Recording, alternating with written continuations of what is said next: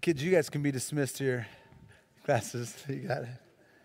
Uh, and good morning. Uh, glad to have you each here with us. Man, Amber, you guys are over here. Oh, nice. I like. You, you threw me for a loop. Not gonna lie, you're sitting over there. That's good. The uh, for those of you gathered online, uh, grateful to have you as well uh, with us. And if we haven't had the chance to meet yet, uh, my name is Brian. I'm the lead pastor here at the church, and I'm grateful uh, not only to have you and to see you all here in person, but to have those that are gathered uh, online as well. This, this morning, we're in the second week of our uh, Lenten series that we're going through this book together uh, by Kai Mark Nielsen called Renew Your Life. So we're just calling this, this the name of the series the exact same thing. Uh, and we hope that today would be an encouragement, but also maybe a challenge for us as we're seeking to apprentice ourselves after the ways of Jesus, which means we're needing to learn to learn some new ways of living. We need to learn new patterns of life in order, if we're going to live the life that God has called us to live. As I said, this is the second week. We started last week with this idea uh, and asking the question, a simple question, really, but redemptively re- disruptive question for us. And that is if you had to if you had to describe the condition of your soul, how would you describe it to someone? I mean, the, just the condition of your inner heart, your inner life, your, your soul, the, the inner part of you, if you had to kind of describe that condition, how would you describe it to somebody? What's going on in the inner workings of your heart and what that might do for you? And we said that that would, would be a, a good question, but potentially redemptively disruptive because it can kind of just disrupt the surface level things of going on in our life, but help us pay attention to what's really going on. Not the external things, not just the things that just kind of look on the outside, but what's really going on is a condition of our souls. And, and we've talked a little bit last week that for many of us, our souls, our, their inner part of our life, can be a little depleted these days. They can be tired, they can be kind of uh, worn down, as it were. And yet, we're told in the scriptures that we are called to live this abundant, joyous life, that this life that God has come to give us is one of abundance, one of fullness, one of overflow. And yet, our souls at times tend to be depleted, tend to be kind of uh, worn down or, or tired as well. But what we've seen last week, and we'll see in this next few weeks, what we've seen is that hardwired into the very makeup of creation, the actual made up of, how God has wired up the, the world, is God's presence is here, available for us, and His presence f- fill us with the ability to live with this overflowing, abundant life. That God's desire for us is to live with this joyous abundance to revitalize the old tired lives that we live, to refresh us to be able to live according to his kingdom, according to his ways, and his uh, presence is always available to us. So our responsibility is to make ourselves available so, the presence of God, the power of God, the grace of God, the energy of God that's always available around us, if we make ourselves available to it, then we revitalize, re energize, and kind of refresh our tired and worn out souls. And this will be a good thing for us. These are always here, but we need to learn new ways because we have a pattern of living that kind of keeps us kind of uh, uh, blinded to the presence of God around us. And we need to make ourselves, which means we need to learn a new way of living, learn some new patterns, new things to do to kind of go after. We, we spoke about some practices. Last week, I introduced you to a practice of morning prayer. And, and just simply to, in the morning, it's not three hours long, but in the morning, just a couple minutes, to take a couple deep breaths and think about what lies ahead of me today and say, what energy, what power, what grace of God do I need in my life to make it through today? And so I just begin my day with the rhythm, with the practice of breathing in and saying, God, I need your patience today. I need your gentleness today. I need your goodness today. I need your love today. I need your whatever today.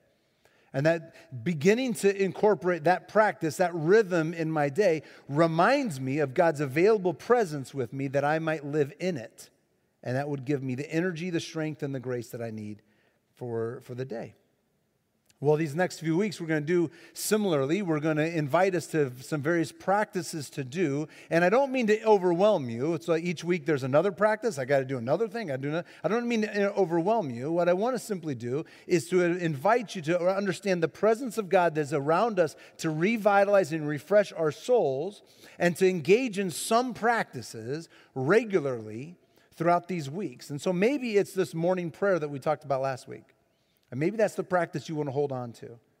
Or maybe it's the practice we're going to get to in a few minutes as we talk about this morning. But grab a hold of one or two of these practices and just seek to incorporate them into a rhythm of life over these next few weeks, especially in Lent, and to see how it may shape you and, and give you some uh, space to be revitalized by the grace of God in your life. Your soul will, will be benefited by these kind of practices. And before I jump into the thing we want to talk about this morning, last week we spoke about four debilitating distortions that kind of, or ways of life that kind of deplete us of our energy, ways that kind of distort the reality and they kind of deplete our energy and they go from there. So, I, just as a way of recap, I want to show you those again. They're up here on the screen here. And these are ways in which we sometimes will, will go after these things. And when we do, that kind of has a way of sapping out our energy. When we live super, uh, with the superficiality on, just on the surface, we have a fear of vulnerability. We keep everybody, and even God at times, at arm's distance. Well, that has a way of sapping out of our energy because we just always live surfacely. We just skip over, like a, a rock does over on a, on a smooth pond. We just skip over the surface.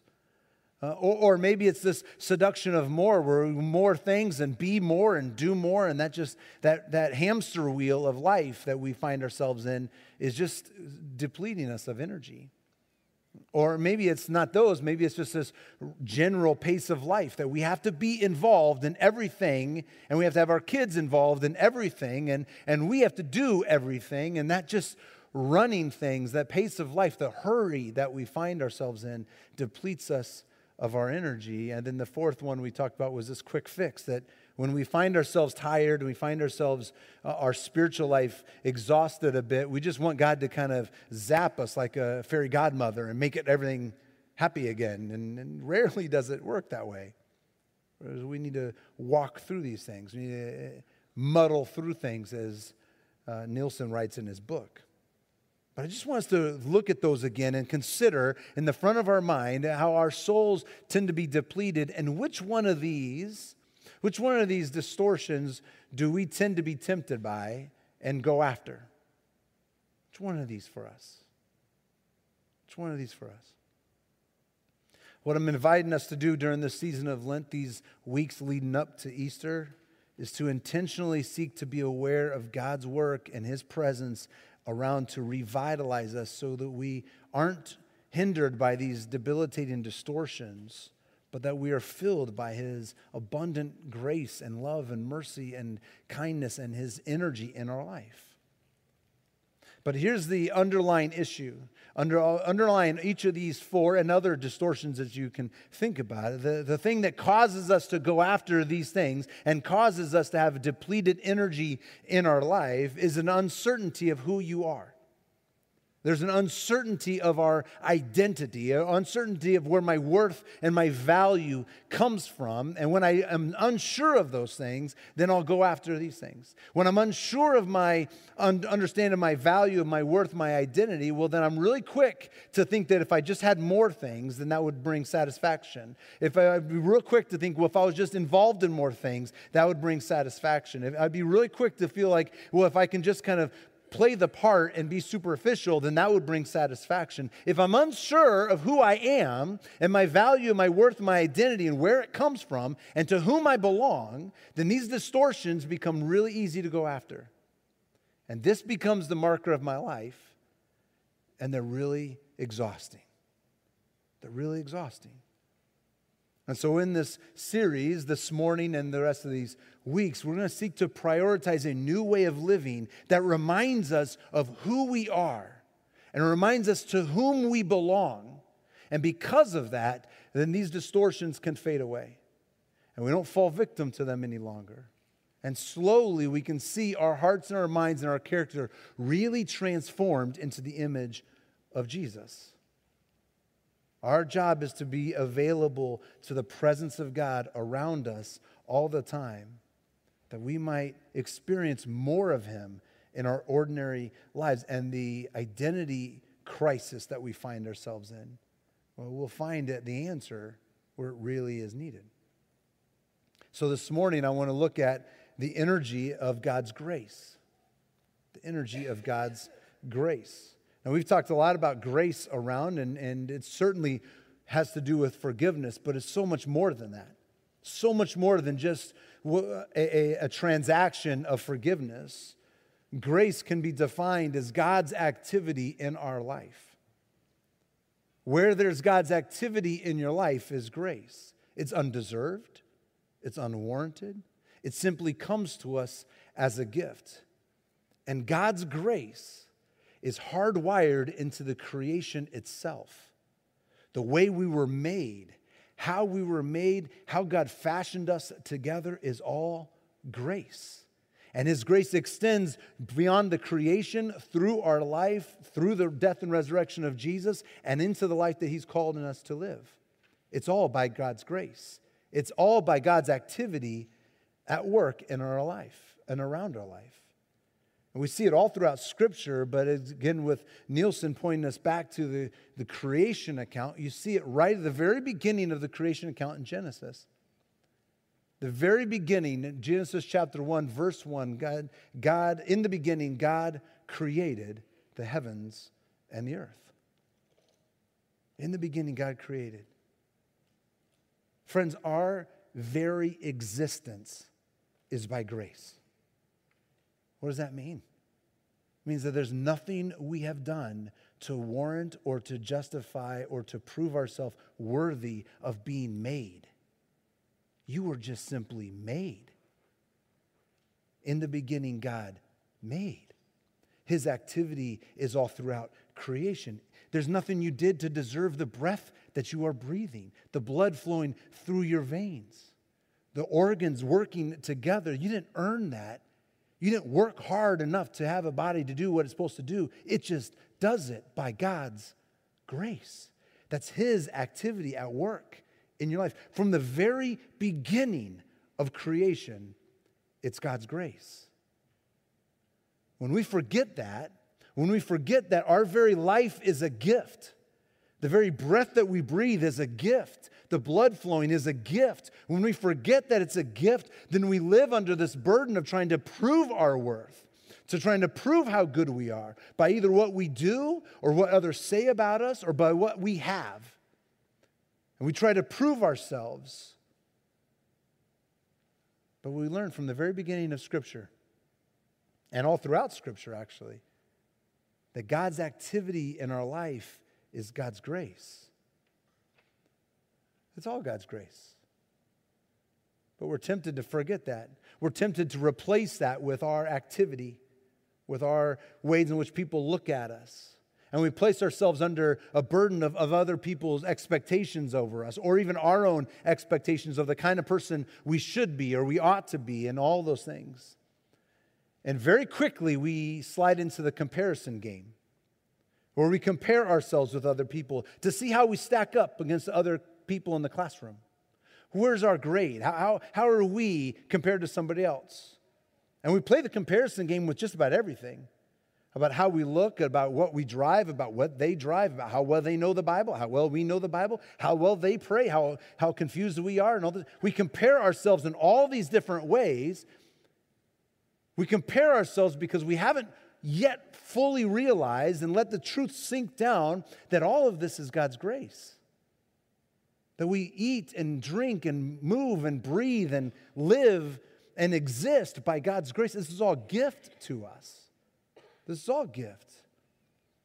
So we constantly strive to be better than the other person, strive to have more than the other person, to have other people say nicer things about us than they say about somebody else, to have other people look up to us. We strive to have this constant battle of trying to prove ourselves to other people to compare that we are better than somebody else. and that we have it better than somebody else.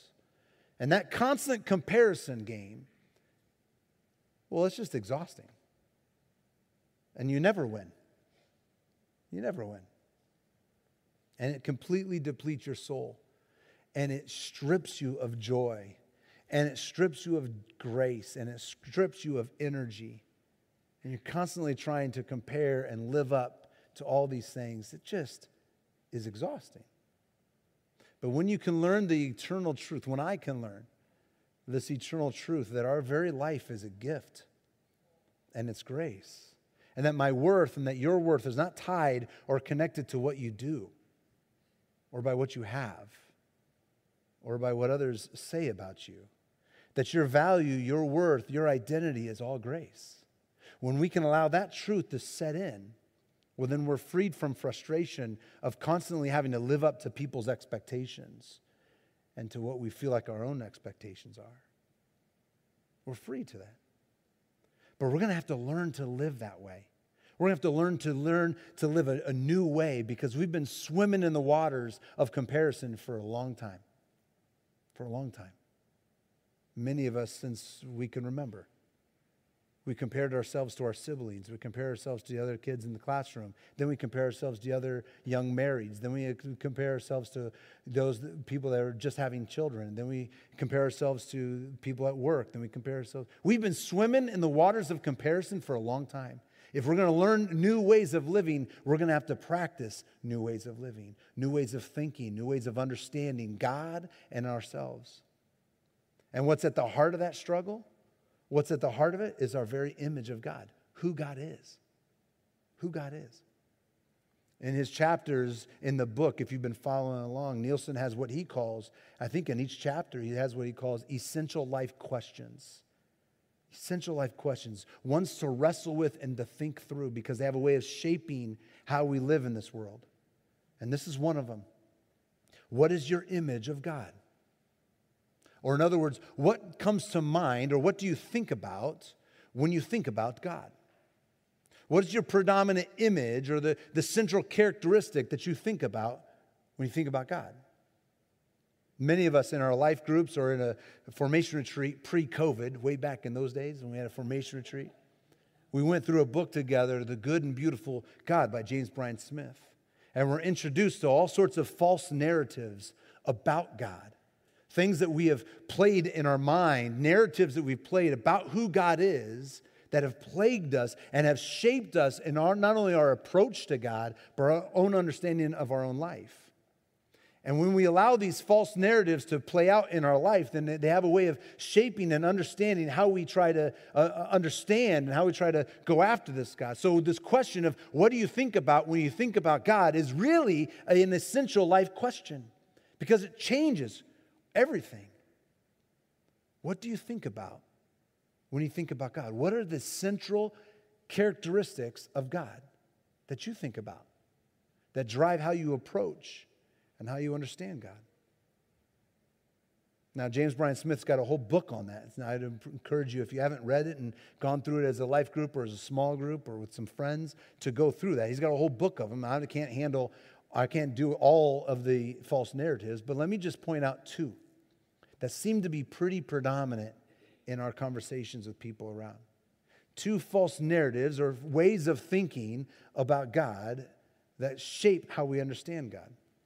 Because for some, and I'd imagine some even here, whether you're here in person or you're streaming online, for some of us, we grew up with an understanding of God that is our predominant view of Him is like this demanding boss or this CEO that sits behind this massive desk and hands out you know, annual reviews based on your performance and how well you did and what am I going to give you? What kind of reward am I going to give you? And what kind of punishment am I going to give you? For some people, the demanding uh, boss narrative pushes you to spend most of your time to just try to appease him Your annual review's coming up. I got to make sure I do enough to, to please him. I got to do enough to, to make sure he's doing the right things. And, and I got to make sure I'm on this performance track. And I got to do the right things. I got to stay away from the naughty things because this demanding boss, the CEO standing behind or sitting behind this large looming desk with this checklist of things. Did you do this? Did you do that? And that's the predominant picture. And your view of God is the central aspect of his character is this kind of demanding character, this demanding presence. And if that's your narrative, is that what you think about when you think about God, if that's a central aspect of what you think about God, then maturing in the spiritual life and growing in the spiritual life really means you do exactly what God will demand of you to do, the way He says it, when He says it, how He says it, and you keep the letter of the law as perfectly as you possibly can at all costs. Because you live in fear of this demanding impeding kind of presence of this God who just is ready to smack you around if you step out of line. And that view of God, that, that narrative of God, if that's your primary view of God, well, that will lead to a life of, of legalism. Leads to a life of legalism where you evaluate your own life based on how well did I perform for God? How well did I memorize those verses? Did I get the star? Uh, did I get this, the, the badge? Did I get the verse? How well did I perform for God? And He loves me because I perform for Him. He will do things for me if I perform for Him. And my predominant view of Him will be very legalistic. And my predominant view of my own life, and I will evaluate the health of my life and the health of my life with other people based on these external legalism, this external life. And I begin to evaluate others that way. And so I see, when I see you not living up to the expectations that I think you should be living up to, well, then I'm better than you. And slowly, a spiritual superiority creeps into my life. And I can think that I'm, well, I'm better than you because I've kept these laws better than you have. You see how the comparison game? And those, those waters just keep coming around. There's actually a term for this in the Newer Testament. Uh, it's called Pharisee. And most of us don't want to be associated with Pharisees. Most of us would say, well, that's a bad thing. But oftentimes, that dominant view of God leads us to be very legalistic about ourselves and about others. And we draw the line and we pass judgment on how well people are and how well loved they are and how blessed they are or how not blessed they are based on how well they perform by what we think God has this list of. And we do the same thing for us. And can I just can I just tell you that's exhausting. That's just a burden to live under. But there's a second predominant kind of way of thinking, a, a, a view of God that's pretty predominant. And again, I, I would suspect that a few of us at least have grown up with this version of God, and that is this view of God as a judge that has kind of these scales on this desk where all of the, the evidence points to either good behavior or bad behavior. And we just really hope that our good behavior outweighs the bad behavior and it'll get us off with, with some you know, small fine, but we've got really good behavior, so we get off a little easier. So we spend most of our life making sure that there's more on the right column, on the good column, than there is on the bad column, on the wrong column. And we have this nature of this narrative of God that He's primarily concerned with our behavior and He's primarily concerned with judging our behavior, then we usually form, usually, form an understanding of what is in the right column and what is in the wrong column based on our preferences. That our preferences are right and someone else's preferences are wrong. Because most people don't want a view of God where I'm always wrong, and my way of thinking is wrong, and my behaving is wrong. So we tend to kind of twist God's laws and twist God's heart in a way where I'm mostly right and somebody else is mostly wrong. We have this view of God to somehow try to justify our actions. And again, spiritual arrogance can kind of creep in. spiritual arrogance and kind of looking, well, I've, I am at least not as bad as so and so. I mean, I'm, I'm, I'm okay. I've got some bad on my scale, but I've got more good. And they've got more bad on their scale, so God must love me more than He likes them. And here comes the comparison game again. Here come these waters again. And just as a side note, just so I'm in authenticity with you, this spiritual arrogance, that the spiritual superiority that I'm talking about, that like rarely comes out overtly. It rarely comes out. You rarely meet, I mean, you might occasionally, but you rarely meet somebody who walks around and goes, I'm better than you. You rarely meet somebody like that. But it almost always comes out subtly in the way in which you look at somebody, the way in which you speak to them, the tone of your voice, the way in which you post on Facebook. It's those kind of things. That superiority rarely comes across overtly and, and just out in your face. It's almost always beneath the surface. Bless you. It's almost always beneath the surface. So pay attention to that. So when, when these are our primary narratives of God, this arrogance comes in and we lose the ability to love one another. Really to love our neighbor as ourselves. We lose that ability. When we're stuck in the waters of comparison, we lose the ability to love our neighbor as ourselves. And slowly we are taking steps away from Christ likeness. And we have a, a, an appearance of holiness, we have an appearance of righteousness, but our souls are shrunk in the process. But there's a, a, another aspect of this judge God. Because while m- most people would kind of understand God as judge and they go, well, then I must be kind of better than others. If that's your primary thought of God, that God is this judge who sits with these scales to find and see things, and you believe that you have wronged this God, and you believe that you have gone against him, and the primary characteristic of him is one of a judge with a gavel ready to send down a sentence over you, then the amount of guilt and shame and cloud of heaviness that weighs on you is almost unbearable. Many people don't come into a church gathering like this because of the overwhelming shame that they feel because their primary understanding of God's characteristic is one of God as a judge over them. And the shame and the guilt that they feel over past mistakes, they feel defines them eternally. And there's no hope. There's no hope. What do you think about when you think about God? What comes to mind in the central characteristic of God? It's another good lunch conversation to have today. Let me give you a third option, and the one I think is probably more accurate to what we see in God as his character, the central part of his character, and that is God is God of grace. God is a God of grace. God's primary characteristic is of love and of grace. Love and grace perfectly expressed in the person of Jesus Christ and in his activity in our life. Again, you didn't do anything to deserve or earn or prove yourself worthy of breathing today. That's grace.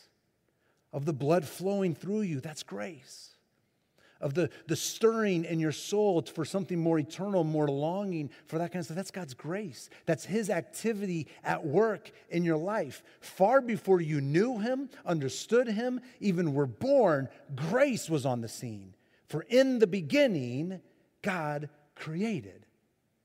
Far before, thousands of years before you were even a splick. That's not a word. That's not a word. What's a splick? I don't know, something you weren't, right? Something you weren't.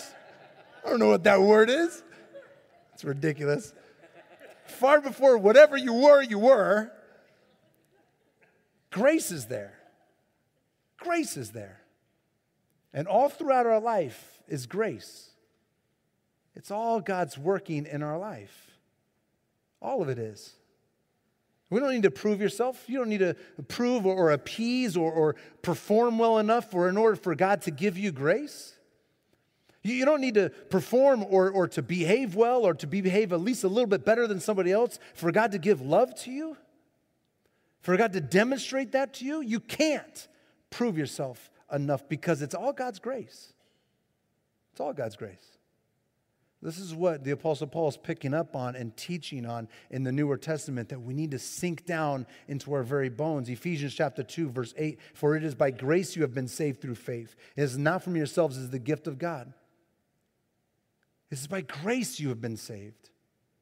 By God's activity at work in your life that you have been saved. This is not you saving yourself. This is not you earning it. This is not you performing well enough.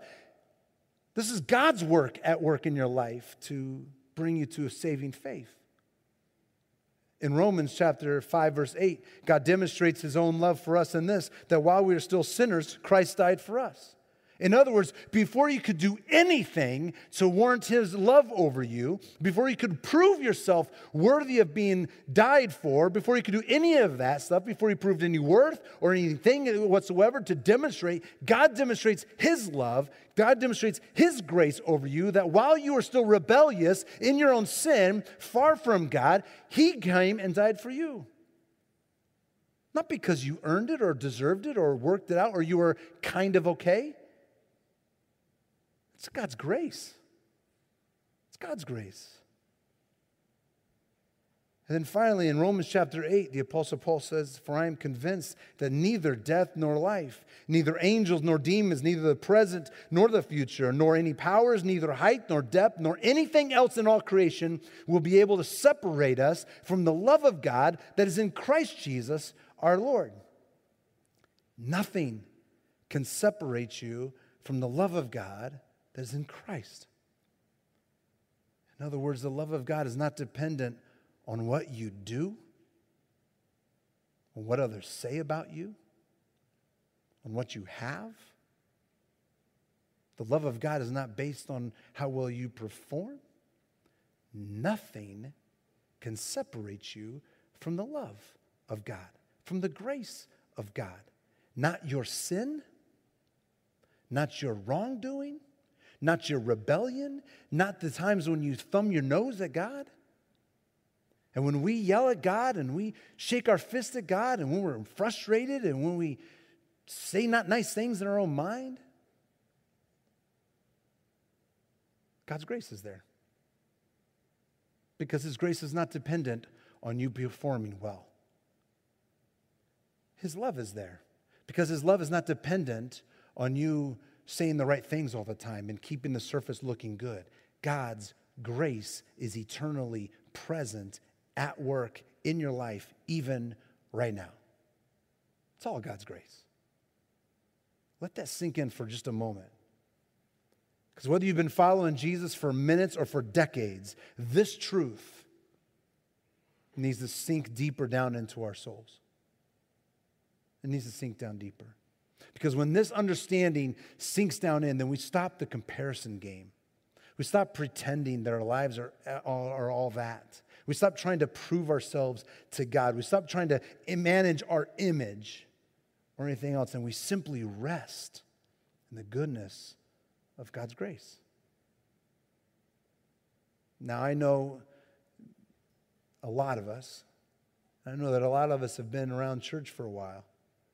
And for most people, we'll hear that kind of stuff, especially been around in church, and you go, Yeah, that's true.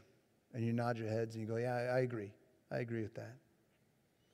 But can I tell you that there's a difference between your stated view and your actual view? It's one thing to say with our mouths that God is grace and that I don't earn it, I didn't do it, but often our lives live out very, very differently. It's one thing to nod your head and say, Yeah, that sounds really good, Brian. Keep going. That, that sounds really good. But our lives, our actual lives, play out underneath one of those debilitating distortions, right?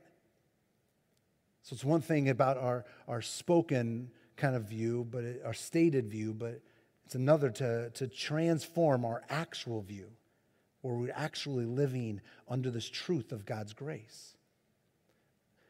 Candidly, I know I'm a mixture of that. I know that I, I, my stated view is that God is love and God is grace and all that stuff, but I know that my actual life plays out differently, or I still play the comparison game and I still swim in that water. And I struggle with my own false narratives of God, and I, I suggest some of you do too. Some of you do too. Again, it's a great lunch, lunch conversation this afternoon. What do you think about when you think about God? But these old narratives of ours, these old narratives of God, they don't go away really quickly. They don't go away with just a, a, wave of a, of a wand and just kind of like just magically goes away. But I need this narrative of grace to be sinking down into who I am. I need it to be more real for me. So we need practices to do to help this narrative to be kind of grounded into my very being. We have to learn a new way of living a way that puts off the false narratives and, and submerges us and, and, and kind of consumes us with the truth of, of God's grace. And this morning, Nielsen's got these practices, excuse me, throughout the book. And this morning, the practice he gives us is this practice he calls grace in and grace out. Grace in and grace out. We've done something very similar, but I like his language to it, but it's simply to just maybe towards the end of our day to reflect back on our day or reflect back on our week and ask the question where did I receive God's grace? Where did I see God's activity in my life? This is grace in. Where did I experience God's grace? To just simply be reminded that I am surrounded by God's grace, God's activity in my life. So, to practice, to discipline ourselves to be aware of that by asking, Where's the grace in? Where have I seen God's? Where have I experienced God's grace in? And then the grace out would be where did I extend that grace in someone else? Where did I see, in other words, God's grace at work in someone else's life? Not only was I consuming grace, but where did I see grace extending from me? And to practice that, to learn to practice this grace in and this grace out. And we're going to do that. We're going to do that this morning because I don't want to just talk about things and never really do anything. So this morning, I'm going to give you an opportunity to do just that. The band will come out and will lead us in a responsive song in a moment, but I'm just going to invite you to just kind of have a, a moment of quiet, a moment of just reflection. Take a couple deep breaths if that helps. Close your eyes if it helps. And just ask the question where did I see God's grace in my life, activity in my life this week? Or yesterday or even this morning? And did I extend that grace? And when you recognize it, just say a prayer, a, a prayer of thanksgiving. God, thanks for that. Thanks for that grace. I appreciate that. And if you struggled this past week or you struggle with, with it today, that, that's okay. It's okay. We're, we're on a process here. We're learning together a new rhythm, a new way of living. And so if you struggled with it today, you, I don't know where your grace was at. Well, that's okay. Just simply ask God, would you give me eyes to see your grace in my life this week? And if you struggled giving grace to someone else, that's okay. Give yourself grace. And just ask God, would you give me the eyes to see and the ability to extend grace to someone else today or this week? So just kind of have a, a moment of quiet, and as the band will come and will lead us in just a moment, but just have this grace in, grace out, and we'll go.